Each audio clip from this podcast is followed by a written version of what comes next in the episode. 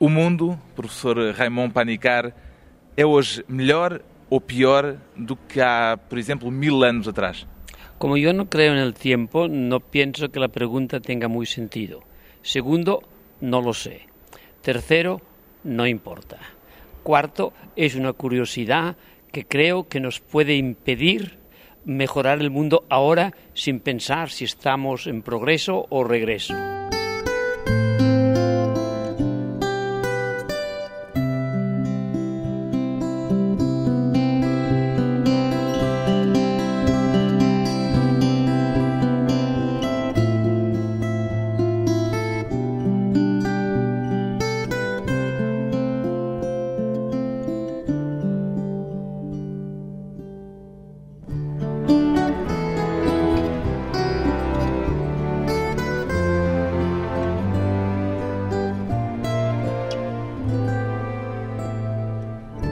Raymond Panicar, 83 anos, é uma figura invulgar, talvez mesmo única. É simultaneamente padre católico e ermita hindu. Nasceu em Barcelona, filho de mãe espanhola e pai indiano.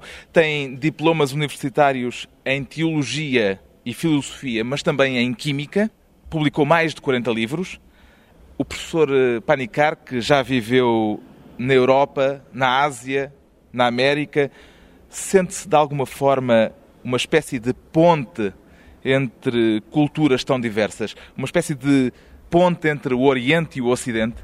Me siento puente posiblemente, pero lo que no me siento es pilar de una parte y de otra.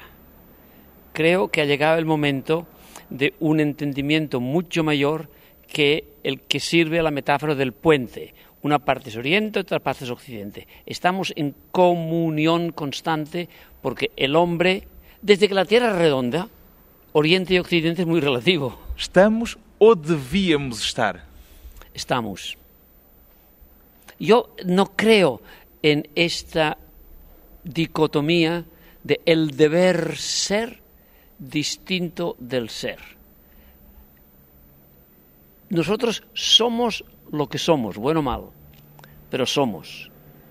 Y aceptar y ver la realidad tal como la vemos, creo que es muy importante, sin dejarnos llevar ni de remordimientos del pasado porque no ha sido como hemos querido, ni ansiedades del futuro porque no será como pensamos que debería ser.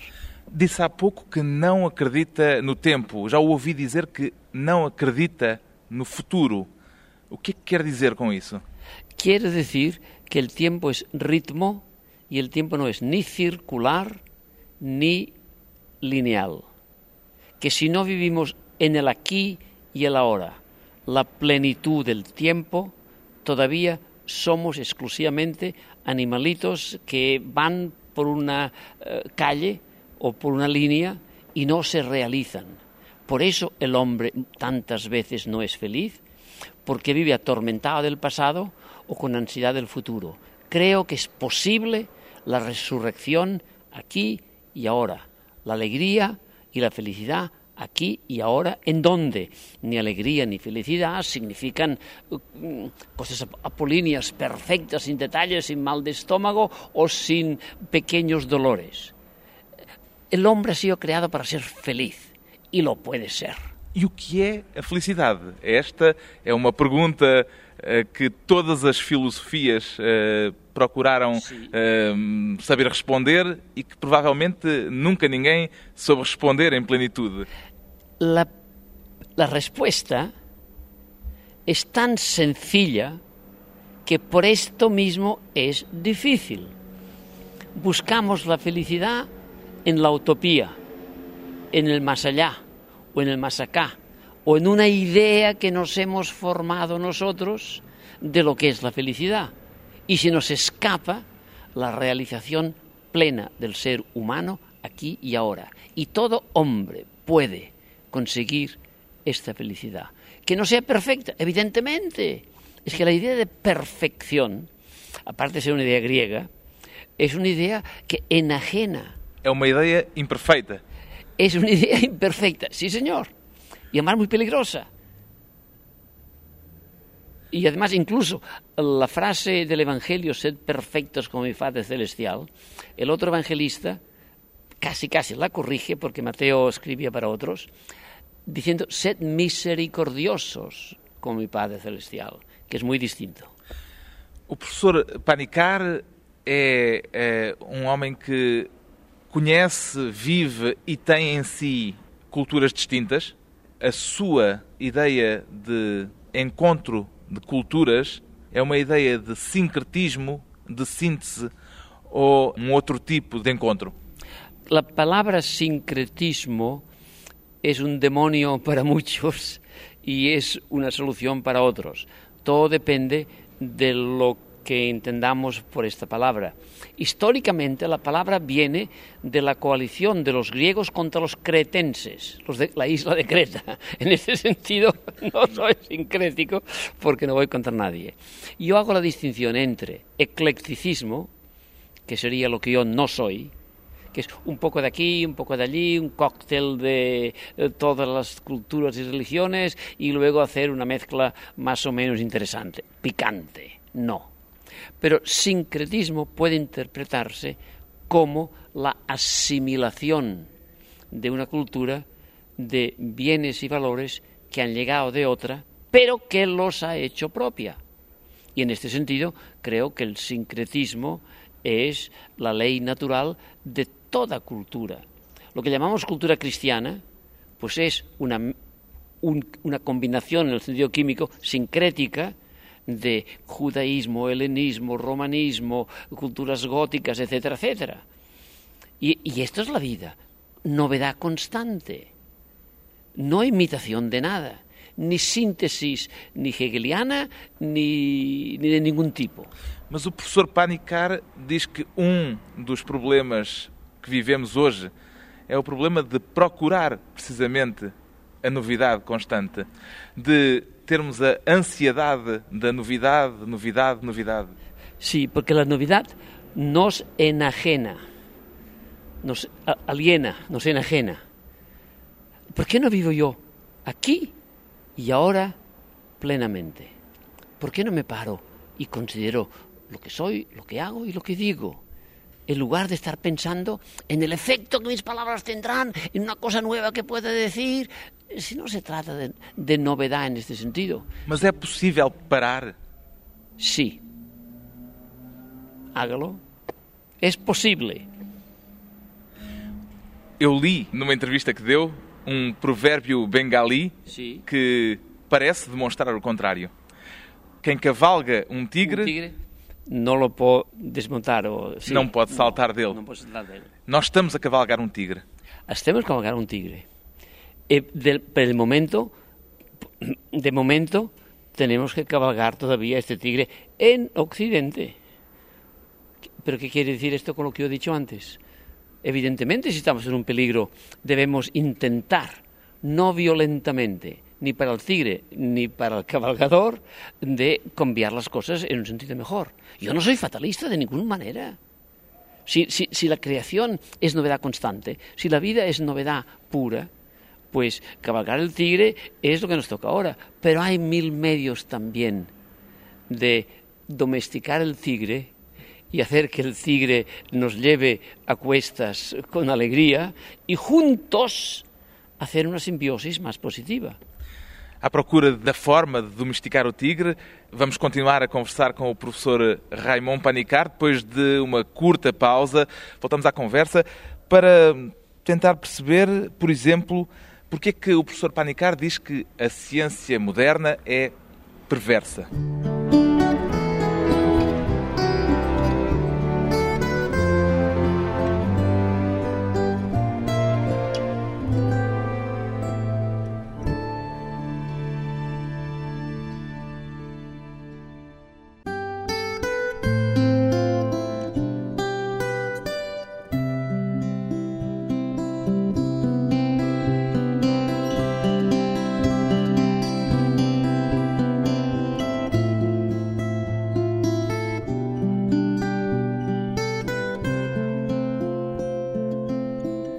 Regresso com o professor Raymond Panicar, um dos maiores especialistas a nível mundial dos estudos e das relações interculturais. É conhecido, eh, professor Panicar, o seu ceticismo em relação à ciência e à tecnologia. Já chegou mesmo a dizer que a ciência moderna é perversa. Porquê, professor Panicar? La frase es adredemente provocatoria. Primero, perversa no significa un juicio moral, todo lo contrario. Generalmente los científicos son menos perversos y son mejores que mucha gente, incluso los demás filósofos. Eh, o sea, desde el punto de vista sociológico, yo estoy mucho más contento con un científico porque es más humano y más pleno y más inteligente, generalmente, que con los otros. No es un juicio moral. Pervertir significa haber cambiado el sentido de los símbolos fundamentales de la vida humana la ciencia moderna, debido precisamente a sus muchos descubrimientos y a sus mmm, construcciones extraordinarias, y yo me he dedicado siete años a hacer ciencia pura, etcétera, etcétera, ha pervertido el sentido primigenio de las palabras. ¿Cuál era? Por ejemplo, materia, tiempo, espacio, cuerpo. No es ni materia, ni tiempo, ni espacio, ni cuerpo sin entrar en otras cosas, lo que la ciencia dice que es materia, espacio, tiempo y cuerpo. La materia, tiempo, espacio y cuerpo, por ejemplo, de la ciencia es una traducción abstracta, cuantificable, de fenómenos extraordinariamente complejos y muy interesantes y muy apasionantes. Pero esto no es el tiempo. El tiempo no es el tiempo del reloj. El tiempo no es homogéneo. El tiempo no es constante. El tiempo no se puede separar. No solamente no se puede separar del espacio, no se puede separar de la vivencia del tiempo que tenemos nosotros. Si yo soy un ter, que digo que yo soy un ser temporal, lo soy, no significa que diga que yo soy un reloj. Además, mis días no se cuentan por las vueltas que da la Tierra alrededor mm, del Sol o lo que sea. Es otra cosa. Lo mismo con la materia. La materia es algo más que solamente algo medible en virtud de diferenciales científicas que yo no desprecio, que yo acepto y, y, que yo me apasiono. Pero esto no es el tiempo, y esto no es la materia, y esto no es el cuerpo, y esto no es el espacio. Imagino que rejeita a idea de progreso científico, por ejemplo. Sí. El progreso científico, yo primero nos implica ya una concepción lineal del tiempo, en la cual yo, y yo no soy nadie, tres quartas partes da humanidade não crê nele. Implica a ideia de que hoje eu posso saber mais do que ontem e amanhã posso saber mais do que sei hoje. Sí. Primeiro, o mais é já quantitativamente. El saber não é el simple, uh, no quiero decir casi conocer, pero se puede decir conocer científico El saber saber saborear del arte de la vida en cada uno de nosotros. Hemos perdido el sentido de la sabiduría, que es el saber vivir, es el arte y la ciencia también, en el sentido de conocimiento, de saber vivir y estar en plenitud y en paz y en alegría para poderlo contagiar a los demás. Pero no para. Una de las cosas de la tecnología moderna es la instrumentalización. Lo importante es para qué sirve esto. Esto sirve para ir más a prisa, esto sirve para estar más cómodo, esto sirve para ir al cielo, esto sirve para muchas cosas. La vida no es un para. La vida no sirve para nada. Es. No hagamos esta esclavitud de la vida, de ser esclavos, que yo debo ser útil, y si no soy útil, me entra una depresión y me desespero. Pues no. Como no creemos suficientemente en el valor, en la dignidad de cada ser humano, y yo diría de toda cosa, nos queremos justificar siendo útiles para. Yo sirvo para. Está muy bien que usted sirva, pero usted es. Y, y su valor máximo no es el servicio que ha hecho, sino que es lo que usted es.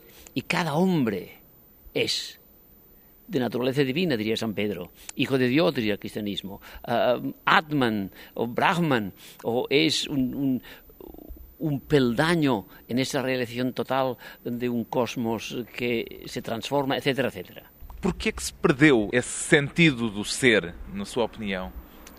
Primero, no creo que se haya perdido del todo. No mundo ocidental, en parte. Tampoco. Yo, así como yo, una de las cosas que yo más lucho es evitar las caricaturas. Pensar que Occidente es materialista y que Occidente y que Oriente es espiritual es completamente equivocado. Hay materialistas y espiritualistas en Oriente y en Occidente. Hay gente buena y mala aquí y allá. O sea que yo no creo eh, que el materialismo sea un monopolio de Occidente. Y hoy día, precisamente, debido a, este, a esta vitalidad expansiva de la ciencia y la tecnología sobre todo, no se puede decir que la ciencia y la tecnología sean exclusivamente occidentales. Hay quizá más científicos en Asia que puede haber muy posiblemente en Europa. O sea que ya no es eso creo que debemos superar esos clichés de bueno, malo, espiritual aquí, material allá, etcétera, etcétera. La ciencia hoy día no es una especialidad exclusivamente mm, de Occidente. Yo digo que la ciencia, la concepción científica de la realidad es una concepción muy restringida y unilateral y la culpa, si quiero decir culpa, la responsabilidad, no es de los científicos, que los científicos nos dirán que la ciencia nunca ha querido ser una filosofía y ser una visión del mundo, sino que dirán que las cosas marchan de esa manera y se pueden calcular y prever de esta manera. Perfecto, pero esto no es todo. Y somos nosotros los papanatas del mundo, por así decir, que creemos que esto es la visión del mundo, esto es la realidad. La ciencia no describe la realidad. La ciencia describe el comportamiento de fenómenos cuantificables y que pueden ser sometidos a repetición para hacer una ley de ella. Y esto no es la vida. La vida es otra cosa. Si usted, los, momentos más importantes de su vida no son, son únicos. Un tropezón, un enamoramiento, una muerte, un nacimiento, una lotería, si usted quiere. Pero momentos únicos. Y los momentos únicos no son objeto de ciencia. Y el haber confundido, esto es lo que nos lleva a esta situación en donde ya solo no pensamos, calculamos, deducimos e inducimos. Y el pensar es mucho más que deducción e inducción. Não pensamos, calculamos. Faz muita questão em eh, diferenciar, distinguir pensar de calcular. Qual é a diferença? Calcular es utilizar el intelecto humano en, virtud de unos postulados de los cuales podrá inducir y deducir. Postulados que son o de la mente humana o sacados del experimento de las cosas. El pensar es otra cosa. El pensar es darse cuenta de lo que uno es. El pensar es abrirse a la misma revelación de la realidad. El pensar es sospesar los quilates, el amor, diría yo, que tiene cada cosa para ir a su sitio. El pensar no es violento, el experimento sí. El calcular no es ni violento ni no violento, pero es abstracto. El calcular es álgebra. Y la vida no es cálculo. Y el querer preprogramar o calcular todo, esto lleva a perder esta dimensión humana que es la que hace el calor y, y la verdad y el color de la vida. Uma das frases mais repetidas uh, ultimamente é de que no Ocidente há uma, uma nova busca de espiritualidade.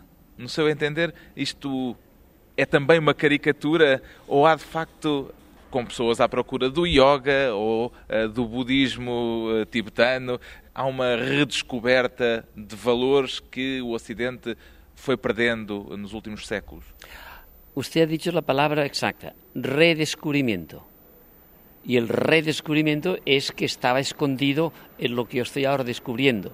Y estas, eh, digamos, espiritualidades que vienen de Oriente no hacen sino catalizar y despertar potencialidades adormecidas en el ser humano y en el hombre occidental. ¿Por qué?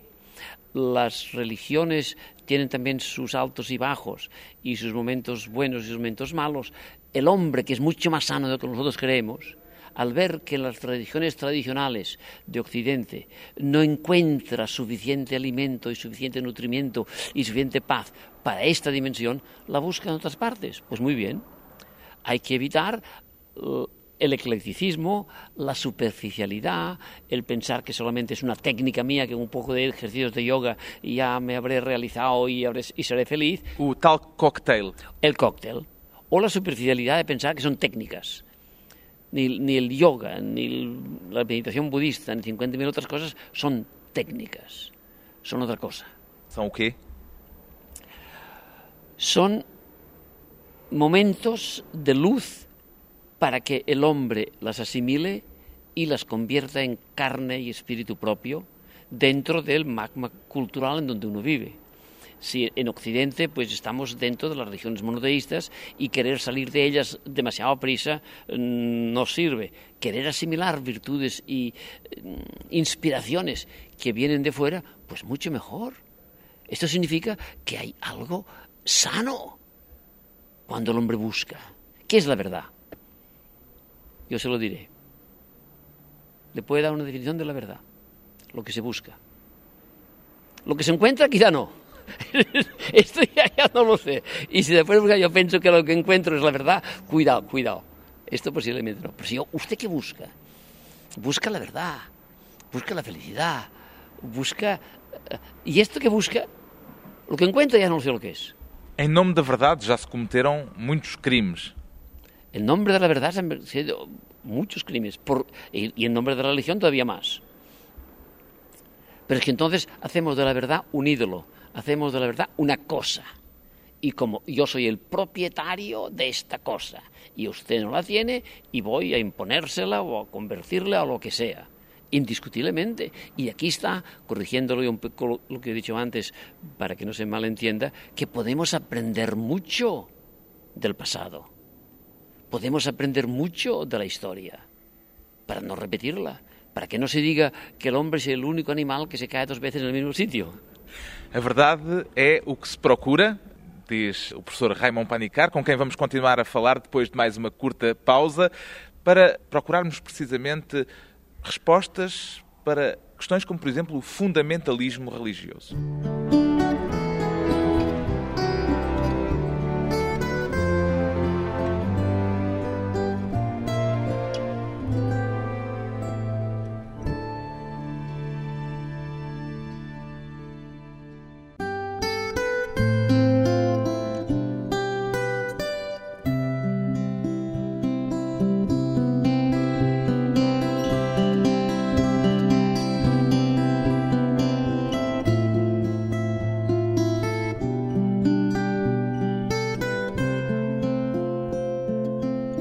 Convidado hoje para a conversa pessoal e transmissível, Raymond Panicar, padre católico e ermita hindu, especialista em história das religiões. Ora, um dos termos, uma das palavras que entrou no léxico corrente nos últimos anos foi a palavra fundamentalismo.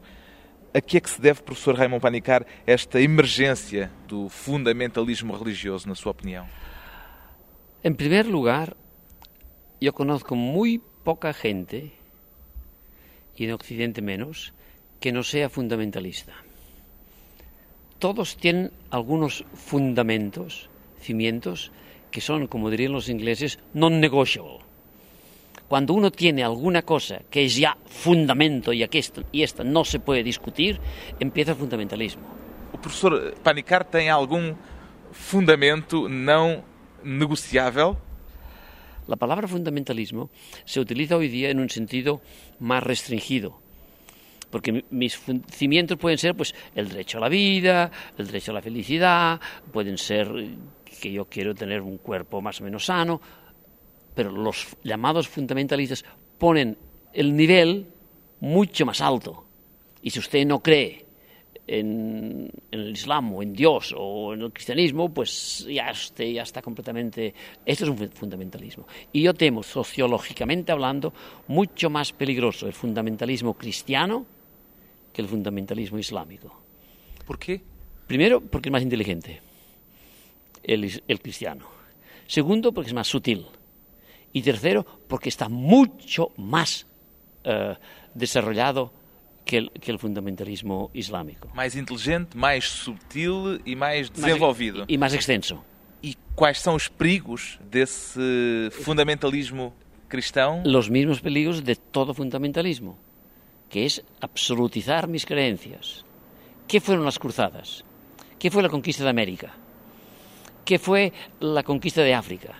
¿Qué es actualmente hacer la guerra del Vietnam o la guerra del Golfo, sino fundamentalismo de países que, vistos desde fuera, no pueden dejar de ser llamados cristianos? Es que nosotros llamamos hindúes, islámicos, todo el mundo, todo, el mundo igual. Y aquí, ah, no, no, los cristianos van a misa, los otros no son cristianos. Pues son cristianos igual, culturalmente hablando.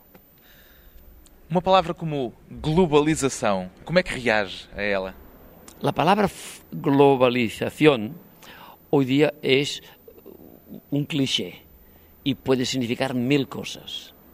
Si yo digo que la traducción de globalización significa católico, católico significa universal. Católico significa esto.